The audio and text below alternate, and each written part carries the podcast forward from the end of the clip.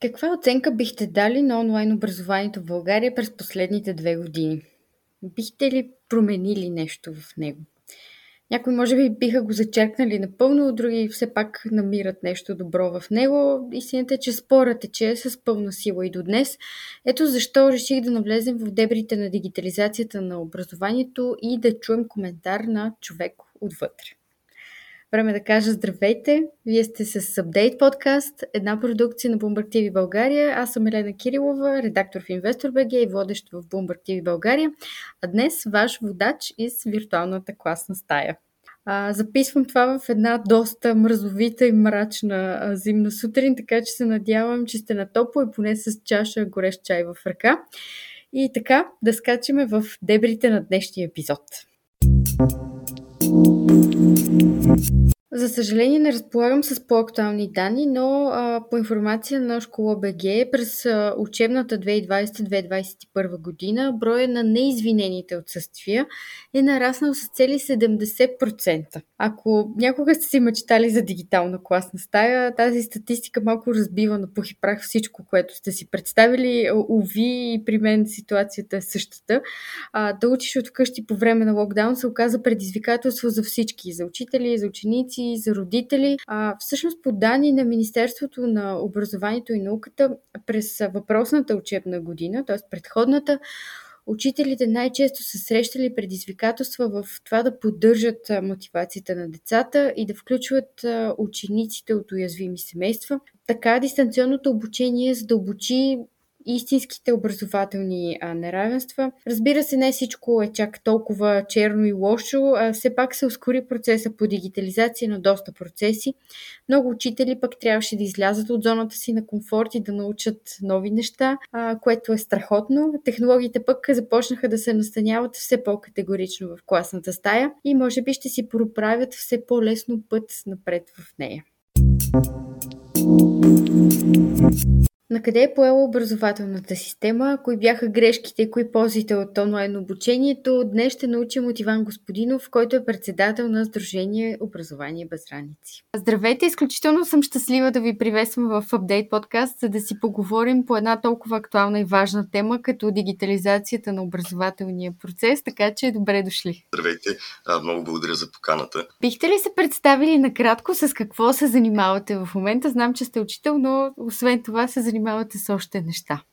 Да, освен, че преподавам философия в частно-професионална гимназия по дигитални науки Софтум и Светлина, съм и председател на Сдружение Образование без раници, което се занимава с, от една страна, превода и локализацията на Khan Academy на български язик. Това е един от всъщност най-използвания и най-търсения в света образователен, образователна платформа.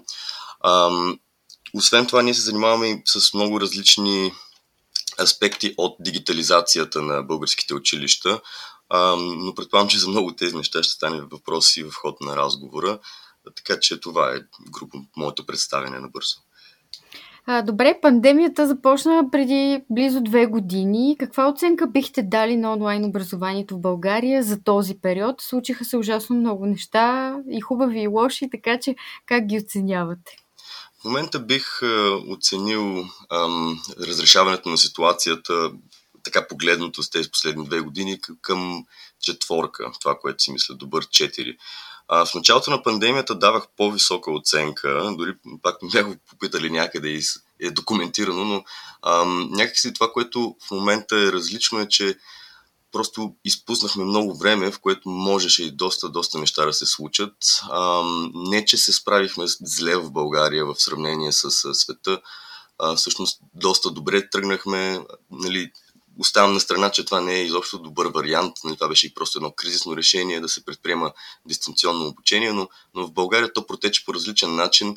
А, нашите опити бяха да, то да е възможно най-синхронно, т.е. най-заедно да са и ученици и учители, да са в живо време, а, в разговори и часа да се протича по сходен начин, по какъвто бил в, би бил в класната стая. А, но в много държави нямаше изобщо този вариант от една страна. Дори в богати държави хората по-скоро предпочитаха по пасивния модел на хоумскулинг, където учениците си получават домашни, вършат си ги и си ги изпращат обратно.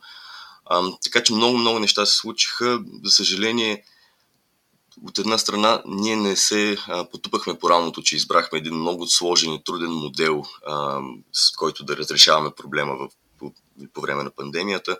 А, от друга страна, обаче, някакси не си дарохме времето да си подобрим този модел, да го направим наистина такъв, че да може да бъде за пример а, на други държави.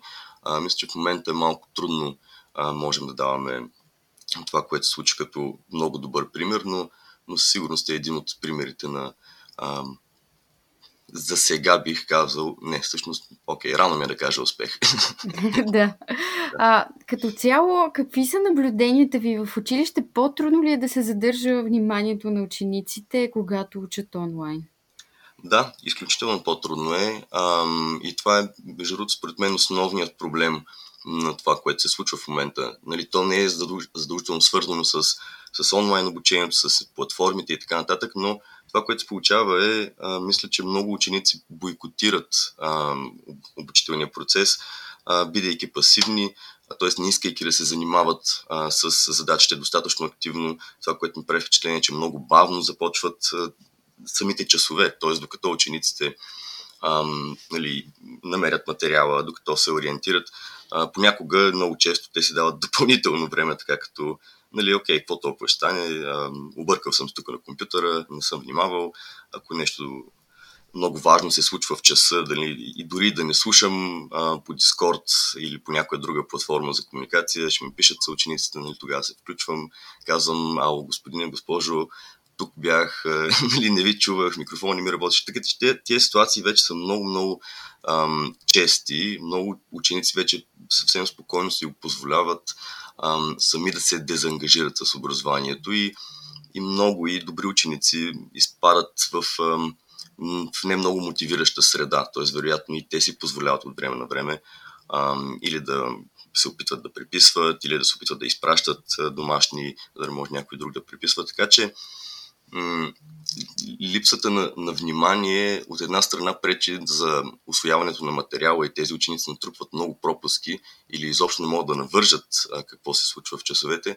От другата страна обаче има един такъв много тънък социален елемент, а, който според мен е, дори все още не можем да го анализираме изцяло. Тоест не е ясно това поколение, което в момента из, израства в една такава образователна среда, какво отношение ще има към образованието изобщо след години, когато завърши и с какво ще си спомня, примерно, тези времена. Говорим за един не много кратък период, все пак. Две години не са никак малко. А, кое от това, което опитахте като учители, а, проработи? Говоря като подход към учениците в а, тази дигитална среда, в която очевидно им е трудно да се концентрират. Ам, сега, ако говорим за всички колеги в България, предполагам, че това, което ам, им е помогнало да се справят по някакъв начин, са били наистина някои платформи, които задържат ам, не само вниманието на учениците, по-скоро им дават и някаква структура. Тоест, нали, там, където ученика може да влезне и да погледне какво е пропуснал, или платформи като Khan Academy, които правят такъв тип замервания и дават тази информация и на ученика, и на учителя. Ам, така че, от към нови подходи, надявам се много учители да са свикнали вече да работят повече с данни, просто защото това е едно от нещата, които ни дават тези платформи. И когато работим с данни, нещата са малко по-обективни, по-добре подредени и за учениците е по-структурирано и по-ясно какъв им е успеха. Нали, защото самата оценка, когато се пише, тя не дава цяла яснота нали, какво знае или какво не знае ученика. Сега вече учителите имаме много по-конкретни ам, измервания дори в много случаи на ниво час, т.е. знаем за всеки час колко е внимавал даден ученик а, или за колко от задачата се е справил. А, и това е един хубав съвременен а, начин на преподаване, който така бързо трябваше да ме влезе и в България. Ам, не, не е нещо съвсем ново. Ам, така че да, според мен наистина платформи, които дават възможно най-много обратна връзка и информация на учителите им помагат да, да разбират какво се случва зад екраните, защото нали, дори да е, да е включен екран, но пак не е съвсем ясно а, колко внимава ученика, колко усилия влага, защото за нас все пак е проблем и ако един добър ученик не вложи всичките си усилия, нали, няма значение ам, колко е напреднал или не. Ние, ние имаме нужда от някаква информация, която в класната стая много лесно се, се събира, защото просто виждаме всичко, а, което се случва или почти всичко.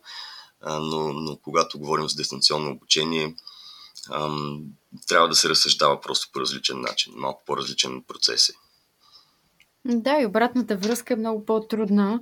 А, оценихте с 4 до сега онлайн а, образованието в България. Коя беше най-голямата грешка до момента, че нямаме пълно 6? Ами най-голямата грешка според мен е, че нямаме визия за дигиталното образование. Ние по принцип това не е проблем и генерално с, с образованието, защото Нали, в България а, провеждаме реформи, обаче тези реформи са базирани върху това, което сме изпуснали и не сме направили или се опитваме да догоним. Ам, и това е от една страна е окей, нали, няма проблем. Проблемът обаче е на къде после, т.е. къде е всъщност посоката. Добре, нали, ще ам, разрешим някакви проблеми тук-там частични, но къде е общата картинка? Какво искаме от целият този ам, институционализиран период на обучение от, ам, не знам коя, 5 годишна възраст, примерно до, до 20 и някоя годишна възраст, до какво искаме да води, до какво общество искаме да води и така нататък. И проблема е, че когато нямаме визия, т.е. не можем да кажем ето така изглежда перфектното българско дигитално образование, не можем да вземем цялостни решения за него, не можем да, да видим, да си вадим някакви генерални изводи и да осмисляме някакви грешки, които сме направили, защото просто няма към какво да, да се стремим и как да си го идеализираме и представяме. Така че просто ми липсва от една страна сериозно ам, визионерство, нещо, което, към което да, да следваме, не просто да, да вземаме всички възможни решения. Ам, един бърз пример, хибридното образование, което в момента също се провежда от време на време, т.е когато ученици са вкъщи поради или защото са карантинирани, или защото техните родители са подписали декларация. Но така или иначе има класове в България в, в момента, в които има ня, няколко ученика, примерно 5-10 ученика, останалите са онлайн. А, и това е едно преподаване, което е хем онлайн, хем офлайн. И, и наистина е изключително неефективно. Тоест, много по-добре е или едното, или другото, но ам, това допълнително решение, нали, което е някакси дадено като възможна мярка а, или като възможен избор, по-скоро пречи в случая и то пречи, защото пак няма визия. Ние няма с какво да го сравним, как да го оценим, да го анализираме.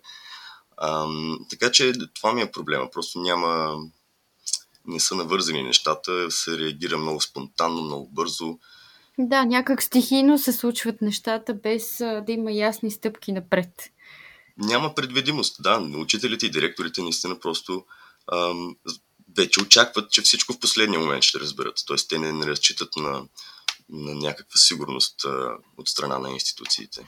А, споменахте по-рано, че се ползват различни платформи. А, знаем, че училищата в България залагат на няколко основни платформи, такива на Google, на Microsoft. Кои обаче се оказаха, кои технологии се оказаха най-полезни на самите ученици, а и на вас, учителите?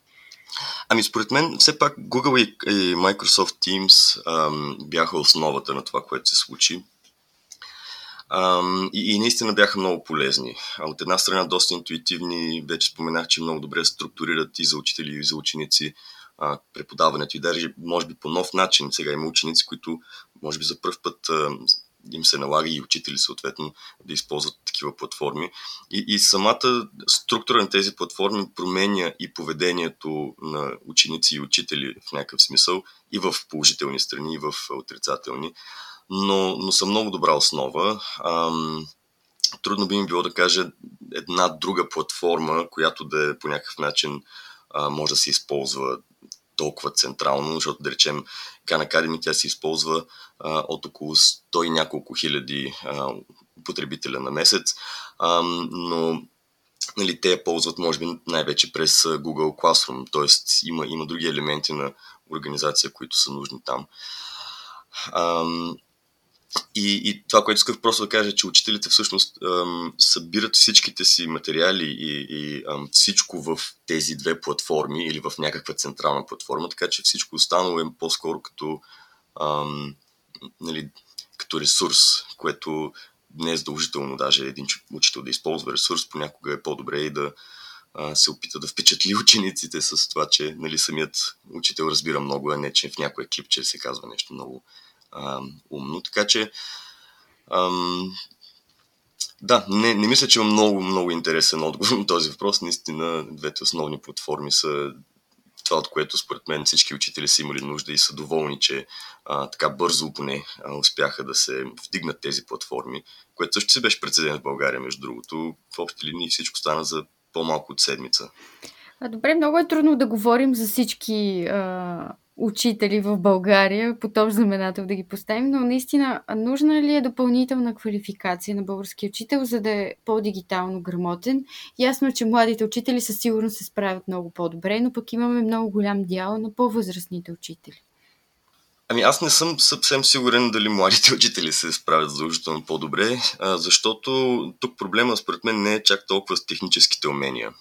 От към технически умения, защото аз обучавам доста учители именно в, такъв, в такава посока, т.е. дигитални ресурси, как да ги използваме и така нататък, но, но виждам, че все повече техническите умения изобщо не са предмет на някаква нужда, т.е. учителите мислят, че вече няма как, нали, то вече е малко част от професионалната характеристика. Така че техническите умения сме го правили. Това, което е проблема, е, са по-скоро ам, нали, от една страна визията или очакванията ни за дигитализираният учител, нали, какво всъщност очакваме да прави а, един такъв учител, какви са ни критериите нали, за, едно, за едно такова образование. Това е нещо, което липсва в момента, ам, за да можем да, да, да видим някакви добри дигитални принципи за педагогика или принципи на дигитална педагогика.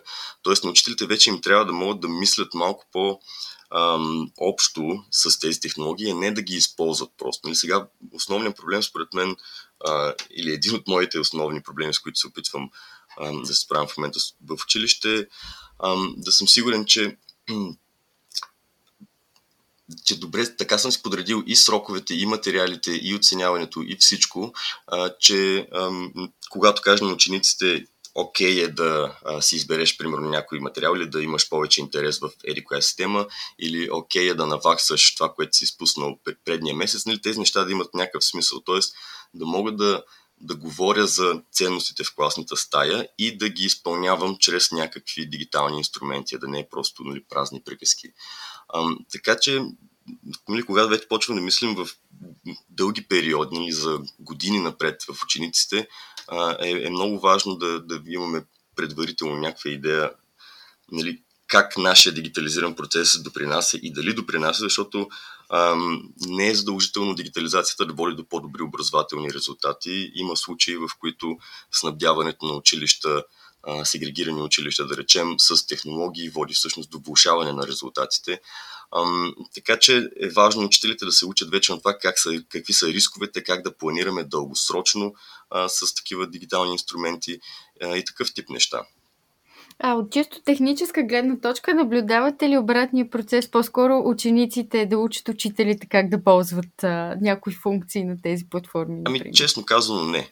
А, може би причината е, че в момента платформите, които се използват в училищата, се използват доста централизирано, в смисъл в който има готови модели и те са добри модели. Нали? Просто учениците трудно биха могли да а, научат един директор, може би, как да, да управлява а, нали, всички данни от Google или нещо подобно. Тоест, нещата са от една страна малко по-сложни вече за а, учениците.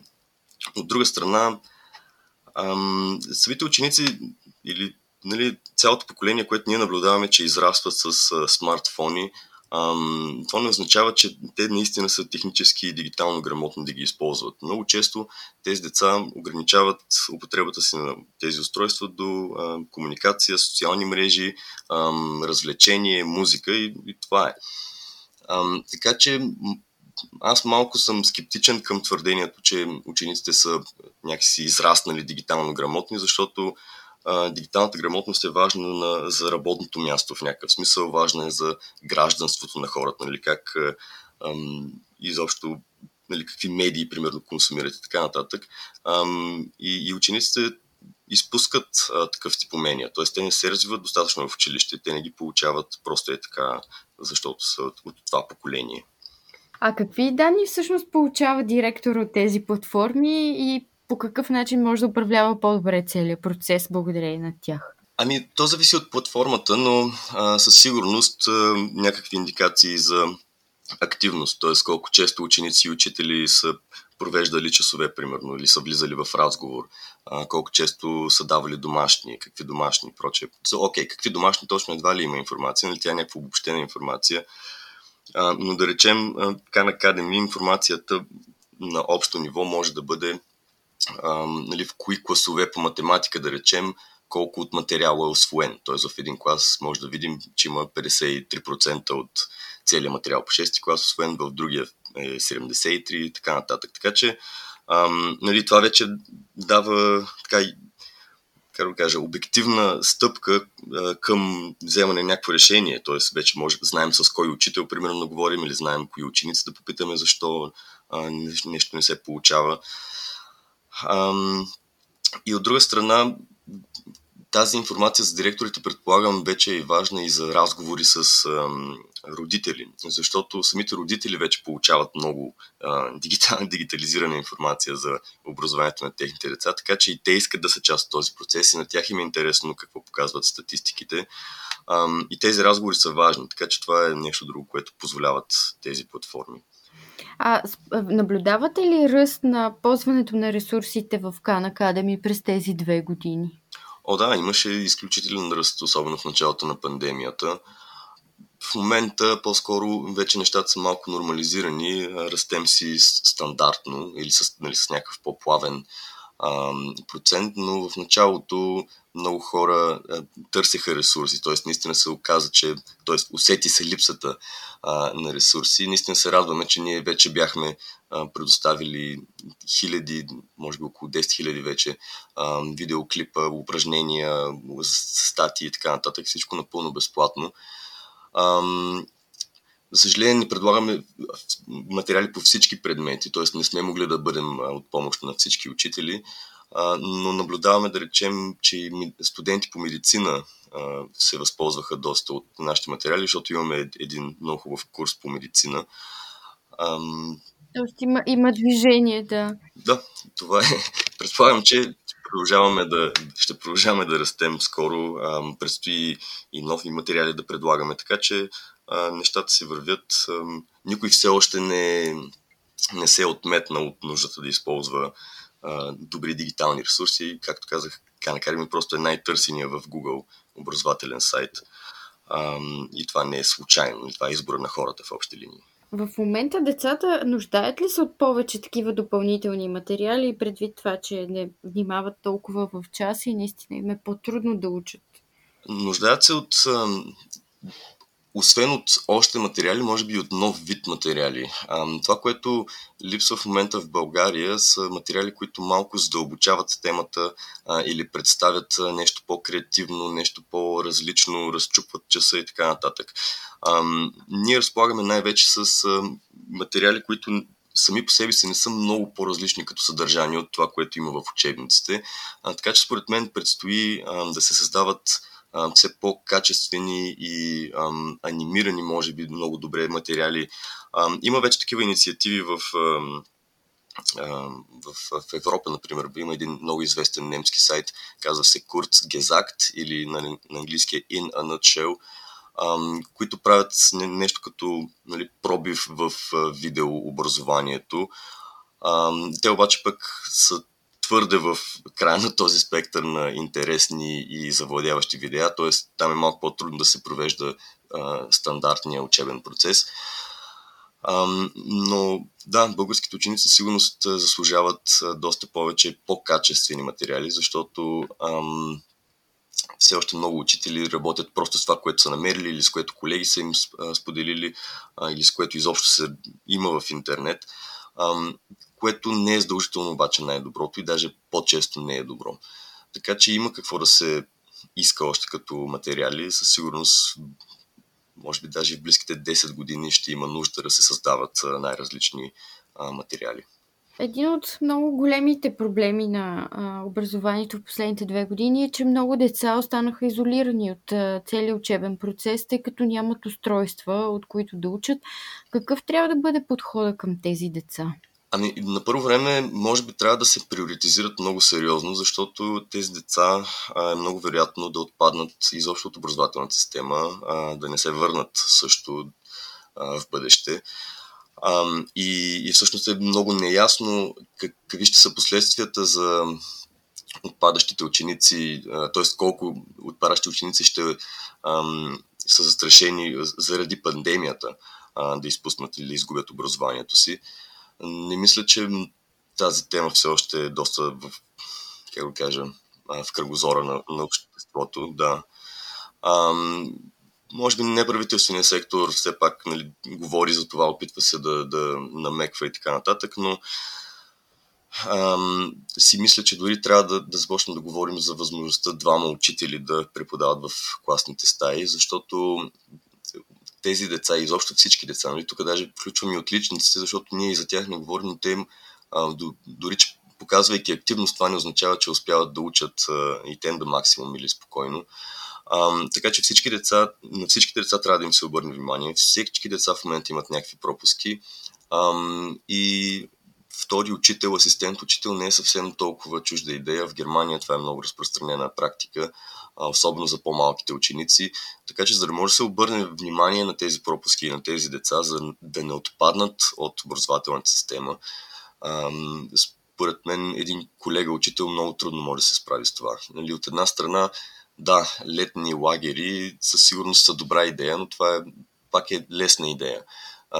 По-трудната идея е да се помисли за преструктуриране на учителския труд, така че в някои ситуации да влиза асистент учител и да се работи много усилено върху а, и много индивидуализирано върху учениците. Защото това от една страна разрешава един друг проблем а, с големите пренаселени класни стаи нали, да речем, айде в момента не са чак толкова големи класните стаи, в България в едно време бяха по-големи, но, но така или иначе двама учителя в класната стая ам, намаляват съотношението учител-ученик, без да имаме а, нова класна стая.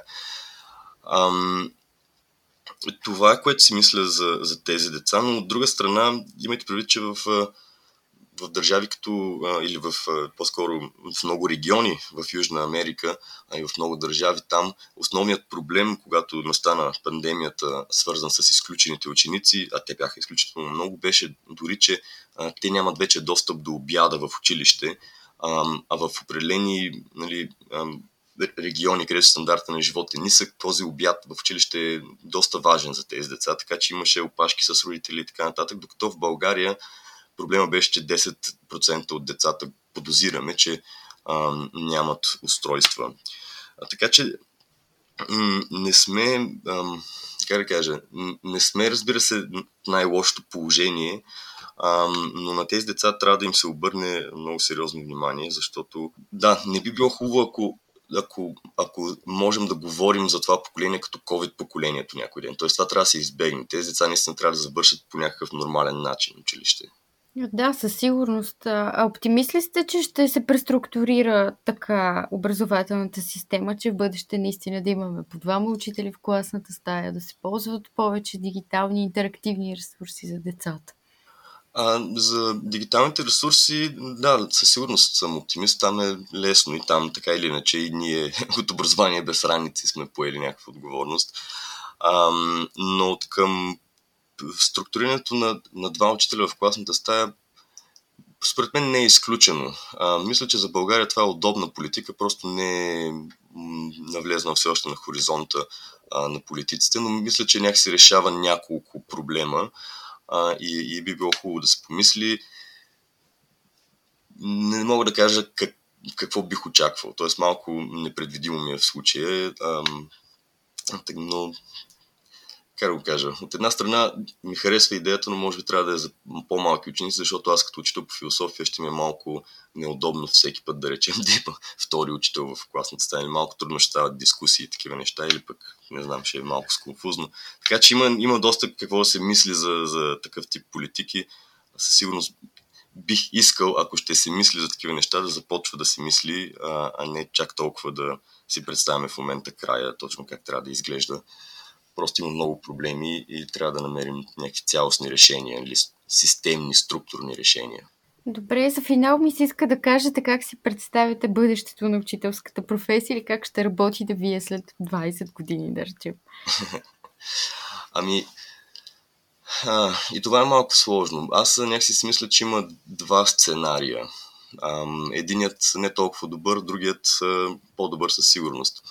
Защото в днешно време хората нали, много съпоставят учителя с интернет и технологиите и казват, то в интернет има всичко, а, децата могат да учат там, нали, защо пък някой ден те да не се учат само в интернет, в някакви страхотни сайтове, а, които проследяват всичко и така нататък и така нататък.